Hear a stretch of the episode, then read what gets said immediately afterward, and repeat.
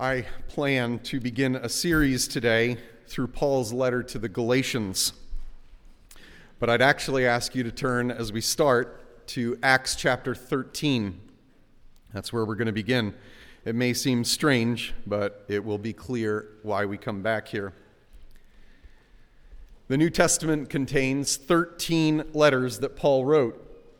This is the first one, written around 48, the year 48. The letter has been called The Battle for the Gospel.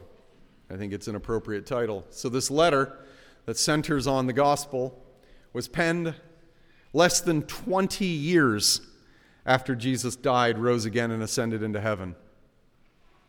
Wow. Now, for the first 30 or so years of his life, the author of this letter, Paul, had been a Pharisee. That is, he was a well-trained scholar of the Jewish law. He was a legal scholar. For the first 30 years of his life, he had been a strong opponent of anything that smacked of disagreement with the Jewish law. And by the time that Christianity began to spread around 30 AD, spread throughout thousands in Jerusalem and then into the surrounding regions, by that time, Paul was probably in his 30s, and he began opposing followers of Jesus and even overseeing the execution of Christians. Then, by the grace of God, Acts 9 records that this violent opponent of Jesus was confronted by Jesus personally. About a year after Jesus' resurrection and ascension, after the church had already become thousands strong in Jerusalem and the surrounding region, Jesus stopped Paul on the road to Damascus and temporarily blinded him. While blinded, Paul was told by another man with whom Jesus had spoken that Paul would proclaim the name of Jesus to the Gentiles and to the people of Israel, but it would take much suffering. It's in the middle of Acts 9.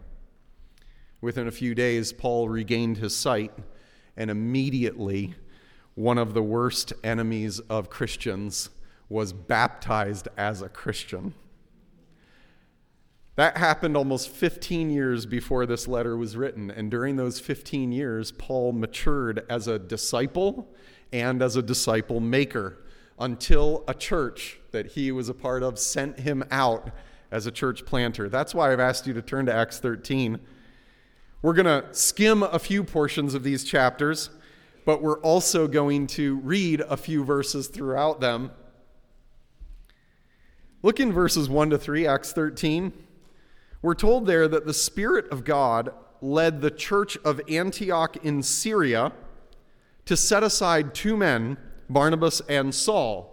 Saul is his Jewish or Hebrew name. Paul, or Pavlos, would be his Roman or Greek name. He would use his name Paul most frequently in his travels throughout the Roman Empire. The rest of chapters 13 to 14 record what these two men, Barnabas and Saul, or Paul, did on their first church planting trip. Look at verse 14, chapter 13, verse 14. We're told there that Paul arrived in Antioch of Pisidia, another town with the name Antioch, but it's in a different region. And interestingly, from that point on and throughout most of the chapter, Luke gives one of the lengthiest excerpts or summaries of Paul's preaching in the synagogue there in Antioch of Pisidia. Look at verse 48, chapter 13, verse 48. When the Gentiles heard this, referring to the message about Jesus as the offspring of David who would save all those who repent, they began rejoicing and glorifying the word of the Lord, and as many as were appointed to eternal life believed. And the word of the Lord was spreading throughout the whole region. What region is that? Galatia. But persecution, we're told, forced Barnabas and Paul to leave. Look at chapter 14, verse 1. Because of the persecution in Antioch of Pisidia, the church planting team, chapter 14, verse 1, went to Iconium, where there was a great number of both Jews and Greeks who believed. But as soon as that happened in the nearby town of Iconium, the unbelieving Jews began opposing. And that opposition, we're told in verses 2, 3, 4, and 5, Paul and Barnabas endured for a little while in Iconium. They actually considered it an open door. Once they heard about a plan to execute them, however, verse 6 says, Barnabas and Saul fled to Lystra and to Derbe. Verse 19 records, in Lystra, chapter 14, verse 19, in Lystra, the unbelieving Jews stoned Paul and dragged him out of the city, thinking he was dead. Yet Paul, though beaten, continued on to Derbe, from Lystra to Derbe, where verse 21 records, they preached the gospel and made many disciples. And then, shockingly, they returned to all the cities where they had faced persecution. Look at verse 22. What did they do in those cities of Derbe, Lystra, Iconium, and Antioch of Pisidia? They were strengthening the souls of the disciples, encouraging them to continue in the faith, and saying that through many tribulations we must enter the kingdom of God. And when they had appointed elders for them in every church, with prayer and fasting they committed them to the Lord in whom they believed. Wow. The history in chapter 14 ends with Paul and Barnabas returning to their home church, Antioch of Syria, around AD 47, maybe very beginning of AD 48, and reporting what God had done in the nearly 2 years since they had been away. Chapter 15 picks up about a year later, probably toward the end of AD 48, when the early church has to resolve a controversy. We're actually told what the controversial debate was in Acts 15:1. Look at Acts 15:1. Some men from Judea were teaching the brothers, unless you are circumcised according to the custom of Moses, you cannot be saved, implied by Jesus. Unless you add Moses to Jesus, you can't be saved. One pastor says, they did not deny that you must believe in Jesus for salvation, but they stressed that you must be circumcised and you must keep the Jewish law as well. You must let Moses finish what Christ has begun. Or rather, you yourself must finish by your own obedience to the law what Christ has begun. You have to add your works to the work of Christ. You have to finish Christ's unfinished work. This is doctrinal heresy. It is a false gospel. Now, why have I started a series on Galatians in Acts 13, 14, and into the beginning of 15? It's because they provide the backdrop to the letter to the Galatians. Simply put, Acts 13 and 14 record the church planting of the Galatian churches. Specifically, starting in Acts 13, 13 and going through the middle of chapter 14, you have churches planted in Antioch of Pisidia, Iconium, Lystra, Derbe. They're the cities circled in yellow on the southern side of the Galatian region. Today, that's central Turkey. In these cities, Paul and Barnabas experienced much suffering, but they experienced the power of God over these 2 years. Remarkable. Acts 13 and 14 also record the constant outside opposition that the young Galatian churches faced. And this was especially opposition by unbelieving Jews, but there was also opposition from city officials. They were slandered, persecuted, expelled. There were murderous plots and at least one stoning. This was not easy work. Acts 15, then, records the immediate doctrinal threat faced by the early churches, including those churches in Galatia. And that doctrinal threat was addressed at the council that met in Jerusalem, the history of which is recorded in Acts 15. So, if you want to make a note about the letter to the churches in Galatia, I would encourage you, if you want, between the space that you have in Acts 14 and Acts 15. There's a little space usually between chapters and Bibles. Between Acts 14 and 15, I might recommend that you say something like, it's here that Paul writes the letter to the Galatians, AD 48. You might even list The cities in Galatia are Antioch of Pisidia, Iconium, Lystra, and Derbe. Something like that. Just to make a note that you realize that it's right between these two chapters that Paul writes this letter to the churches that he had risked his life to plant.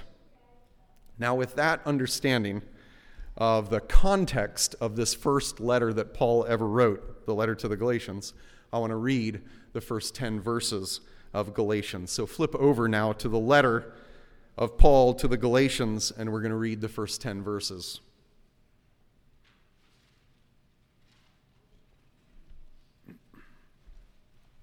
Paul, an apostle, not from men nor through man, but through Jesus Christ and God the Father, who raised him from the dead, and all the brothers who were with me, to the churches of Galatia. Again, you might put in there Antioch of Pisidia, Iconium, Lystra, Derbe. Verse 3. Grace to you and peace from God our Father and the Lord Jesus Christ, who gave himself for our sins to deliver us from the present evil age, according to the will of our God and Father, to whom be the glory forever and ever. Amen. Let me stop there and just make two very, very brief comments. Sometimes we read introductions to letters and we think, that's a formal introduction, or that's a very traditional or routine introduction. Author, recipients, greeting. If you understand the background to the letter, you understand that what he's done in the first few verses is thrown down the gauntlet. In verse 1, he says, I'm an apostle. And I'm not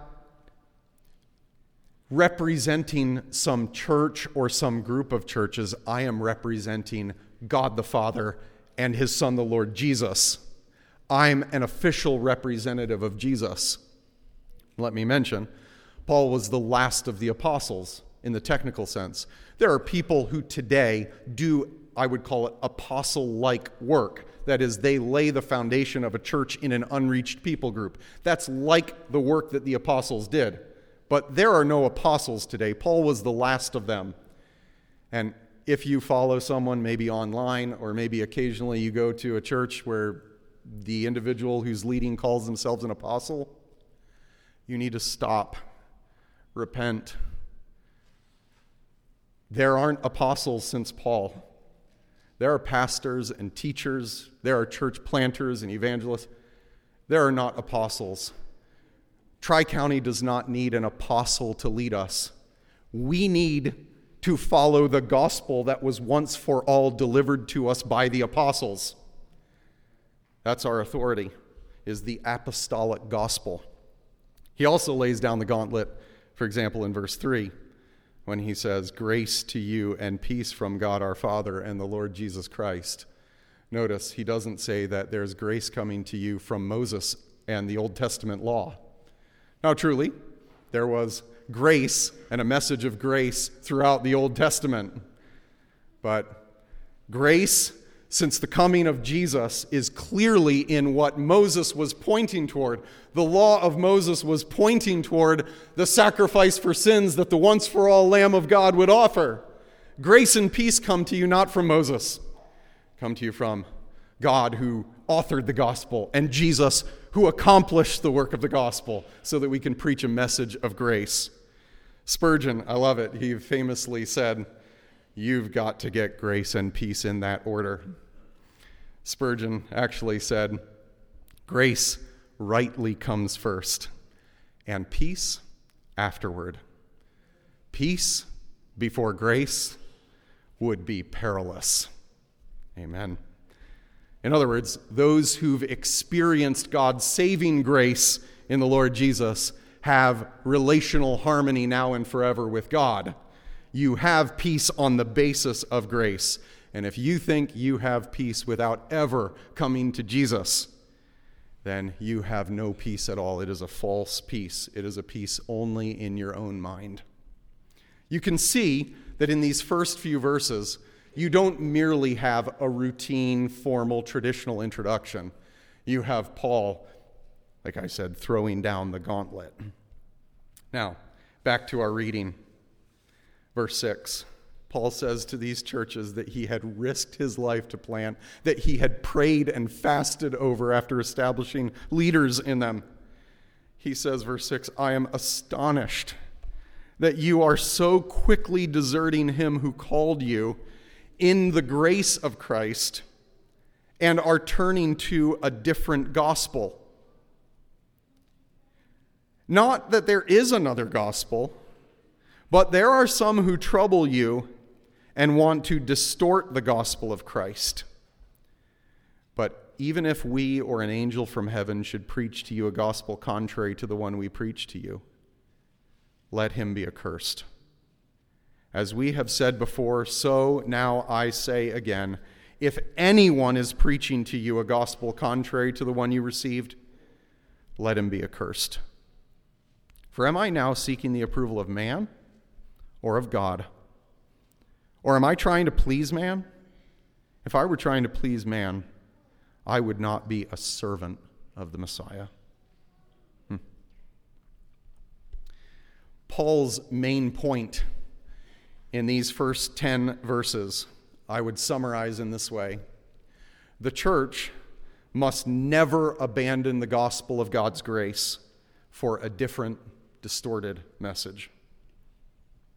The church must never abandon the gospel of God's grace for a different, distorted message. I want to explain the three movements of verses 6 through 10 as we approach the Lord's table today. The church must never abandon the gospel of God's grace for a different, distorted message. According to verses 6 and 7, there is one and only one gospel message by which God graciously saves sinners. Verses 6 and 7. There is one and only one gospel message by which God graciously saves sinners. To these churches that Paul had risked his life to plant, he had spent nearly 2 years among them. Paul writes in verse 6, I'm shocked. I'm amazed. I'm astonished that you're so quickly deserting him who called you into the grace of Christ. These churches had begun to be attracted to a message that blended the gospel with Jewish law. And Paul is shocked that they're deserting God. That's huge. If you begin to accept, to personally embrace a different message, you will desert God. And that's because the message of the gospel is the only message that can bring you near God, and it's because God himself is the author of that message, and you're distorting his gospel. To embrace a different, a mixed gospel will distance you from God. Paul writes at the end of verse 6 and into verse 7, a different gospel is no gospel at all, because there's not another gospel. There's one gospel. There's only one gospel. It's critical that we get that one gospel right. Now, what is the gospel? I do not want to assume that all of us know that. Well, we could summarize the gospel, God's gospel. We could summarize it from hundreds of different passages, large and small.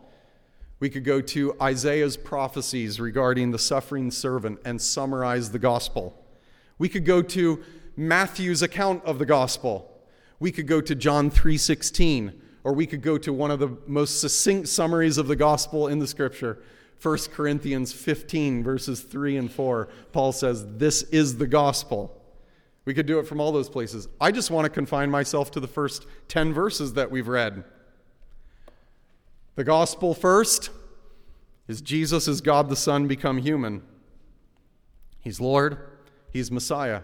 You can get that from verses 1 and 3. Jesus, the human, Jesus of Nazareth. is uniquely related to God the Father. Grace and peace come from God the Father and the Lord Jesus. He's uniquely related to God the Father as God the Son. And he is Lord, and he is Messiah. That is, he is God's chosen king to rule forever on earth. And according to verse 4, the Lord Jesus Christ willingly sacrificed himself for our sins. He gave himself as the offering for all of our disobedience. The next facet of the gospel is that God the Father, according to verse 1, raised Jesus the Messiah from the dead. After he had been crucified, God the Father raised him from the dead. And in doing so, in raising Jesus from the dead, God demonstrated that Jesus had paid the punishment for our disobedience in full. There was nothing left to be paid. And the gospel needs to be received. According to verses 8 and 9, this is a gospel that must be preached. You'll see that in verse 8. And it must be received in verse 9. To experience the grace of Christ, you must personally receive the gospel. Zero in on that word in verse 9. It's the gospel that these believers in Galatia, who formed the first churches there in Galatia, it's the gospel that they had received. You cannot do anything to work for or earn grace. If you work for it, Paul says in another place, then it's not grace, because grace is an undeserved gift. If you work for it, the only way it could come to you is in payment. You earned it. It comes to you as your paycheck. That's not grace. Instead, this is a gift. And when a gift is offered to you, you can really only do one of two things with it. You can reject the gift, or you can receive the gift. Receiving a gift is not a work. The other person paid for it. The other person thought up the gift. The other person bought it and may have wrapped it. What you can do with a gift is receive it. You can receive it. That's the gospel. That's the gospel that communicates the grace and peace of God the Father and of God the Son, the Lord Jesus Christ, to anyone who receives it. So I ask, have you personally received it? Have you heard this message and said, God, you have designed a way for me to be saved. Jesus, God the Son, you died for me and rose again so that if I would accept you as my Savior and Lord, you would save me. Have you received it and called on God, saying, thank you for giving it. I accept it. Jesus, thank you. I receive personally what you've done for me. If you have not, I urge you to call on Jesus to be your Lord and Savior today. There is only one gospel. There is only one gospel message by which God graciously saves sinners. Secondly, those who distort the one gospel that was preached by Jesus' apostles will face God's judgment. Serious words of verses 8 and 9. Those who distort this one and only one gospel that was preached by Jesus' apostles will face God's judgment. Paul tells the Galatians that anyone who preaches a different, a mixed, a distorted gospel message will be accursed. That means that God's determined judgment will fall on that individual. And notice that God is no respecter of persons. Paul says it doesn't matter who it is. He says it could be me. It could be an angel. It doesn't matter the identity of the person. Tri-County, it could be me. God forbid. It could be a pastor of a church with 10,000 attendees. It could be a TV preacher watched by millions. God is no respecter of persons. He wants his gospel preached rightly without mixture. If I preach a different gospel, I will face God's judgment. And we, especially in American culture, are so enamored with celebrities, we have to be very careful. We are enamored with those who are popular and influential and wealthy, whether it's people inside or outside the church.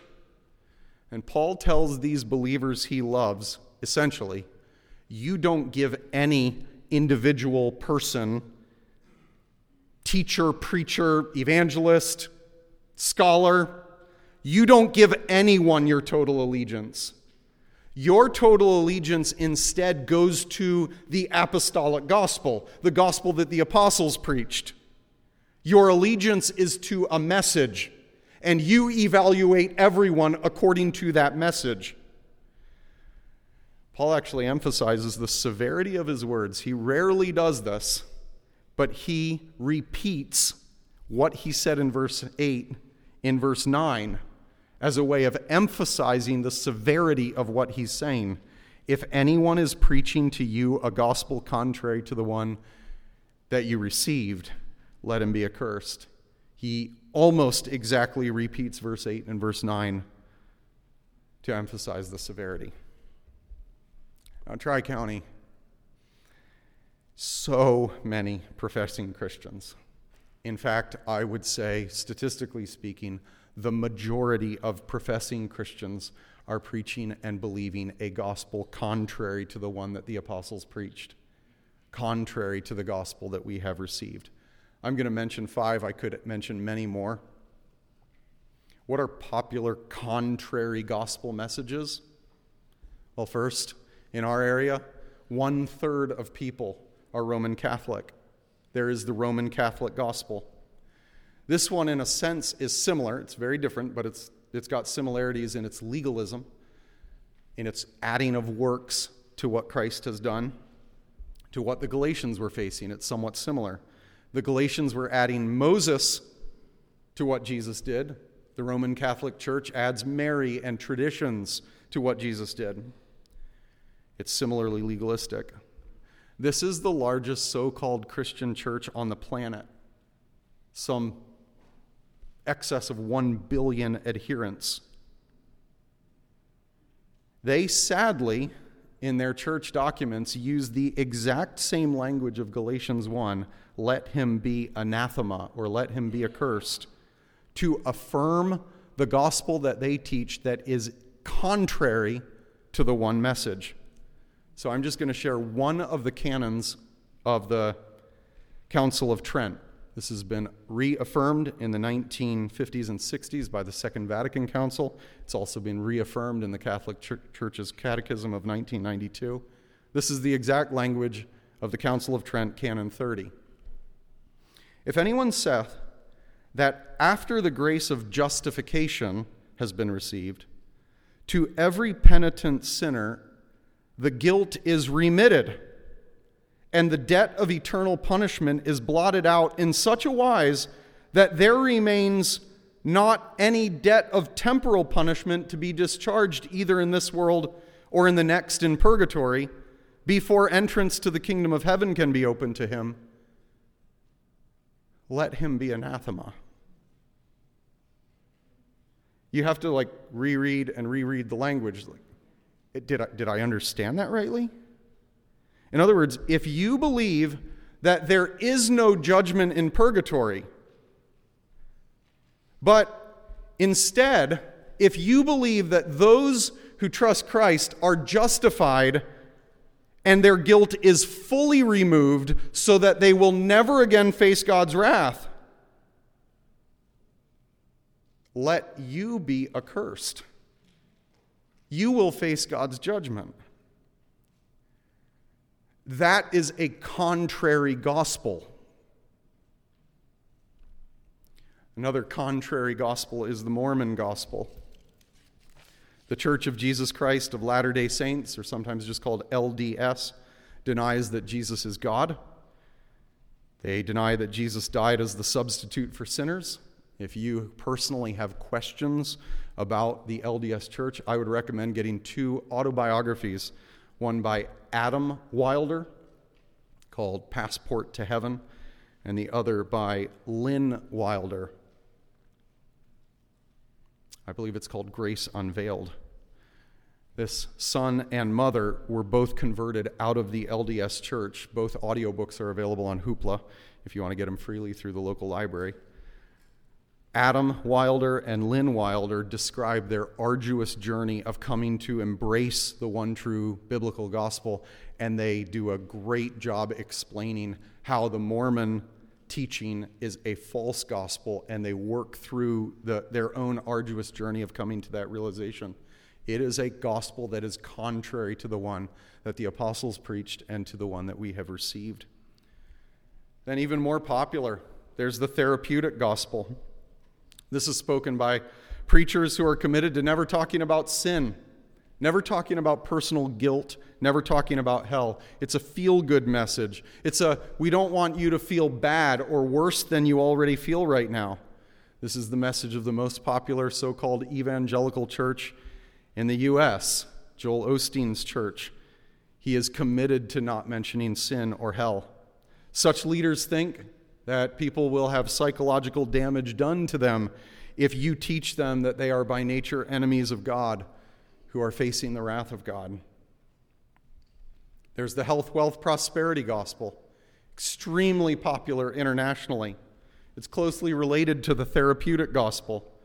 Preachers of this gospel believe, quote, Christians should not be sick, it's Benny Hinn, because, quote, I'm reading from the Potter's House Statement of Faith, it is God's will to heal and deliver his people today. It's by the stripes of Jesus that we are healed, delivered, and made whole. We have authority over sickness, disease, demons, curses, and every circumstance in life.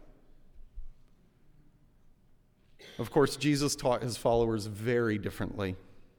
That those who embrace the gospel will face trials of every kind, that it is through many tribulations that we must enter the kingdom. We will face trials, by God's grace, with faith in the Lord Jesus until we see him. I think the most popular gospel of all is the universalist gospel. Universalism is the belief that all sinners, no matter whether they've trusted Christ or not, will eventually be reconciled to God. This is the common belief of everyone in our culture. You go to a funeral and everyone says, I'm glad they're in a better place. When they have never trusted Christ or had no testimony of trusting Christ. Every mainline Protestant church in the world is now open to this belief of universalism among its leaders. For example, the PCUSA has a statement online that says, we have not mentioned hell in a statement of faith since the 1930s. And the same statement goes on to say, in 1974, the General Assembly officially adopted universalism as acceptable. Universalism means everyone goes to heaven, no one goes to hell. Tri-County, these are just a few. And sadly, there are more. There's the social gospel. There's the many roads up the same mountain to God gospel. There is the try your best gospel. There is the I went to church for so many years gospel. And according to Paul, these are not gospels at all. There is one gospel and only one gospel. These gospels will not rescue you from sin. They will not reconcile you to God. Only faith in Jesus, in the finished work of Jesus can. I conclude with this last point from verse 10. Those who communicate the gospel must seek the approval of God alone. If we idolize the praise and the approval of other people, we will adjust the message of the gospel. People pleasers get themselves into big trouble because we tweak what we're saying to the ears of the person so that they'll like us or so that they'll get off our backs. The problem when you're dealing with the one true gospel is this. The gospel that actually saves people is repulsive to humans naturally, because it is a message that confronts human pride. It is a message that says you can do nothing to earn it. It is a message that says you need Jesus completely. You can't do anything to help yourself. So, I say to myself and to all of us here, we must ultimately live with an audience of one. We must care ultimately about what God and God alone thinks of us. What God thinks of us and whether God approves of us is in the end all that matters. And if we lose sight of God's approval, we will change the message. Now, as we approach the Lord's table, I want to invite you to just look back at verses 3, 4, and 5. Tri-County Bible Church, grace has come to you from the gospel that God designed, the one that God the Father authored, and the gospel that the Lord Jesus Christ accomplished. And because you have accepted that gift that God has offered you, you have peace with God now and forever.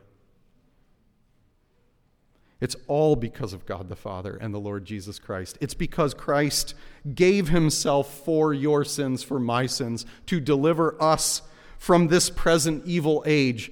God the Father did it willingly. God the Son did it willingly. It was their desire. It was their plan to do this.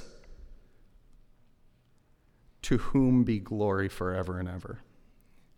When we personally understand the heart of God the Father and the heart of God the Son in willingly authoring and accomplishing our gracious salvation, we will want God to be glorified forever. As we receive the bread and the juice this morning that remind us of the willingness of our God who authored and accomplished the gospel, glorify him, praise him, confess your sin to him, recommit your life to him until you see him. Let's pray. Lord, continue to receive our worship as we submit ourselves to your word and respond to it, and as we are reminded of the cost of the gift that's been offered to us. Lord, be glorified. Amen.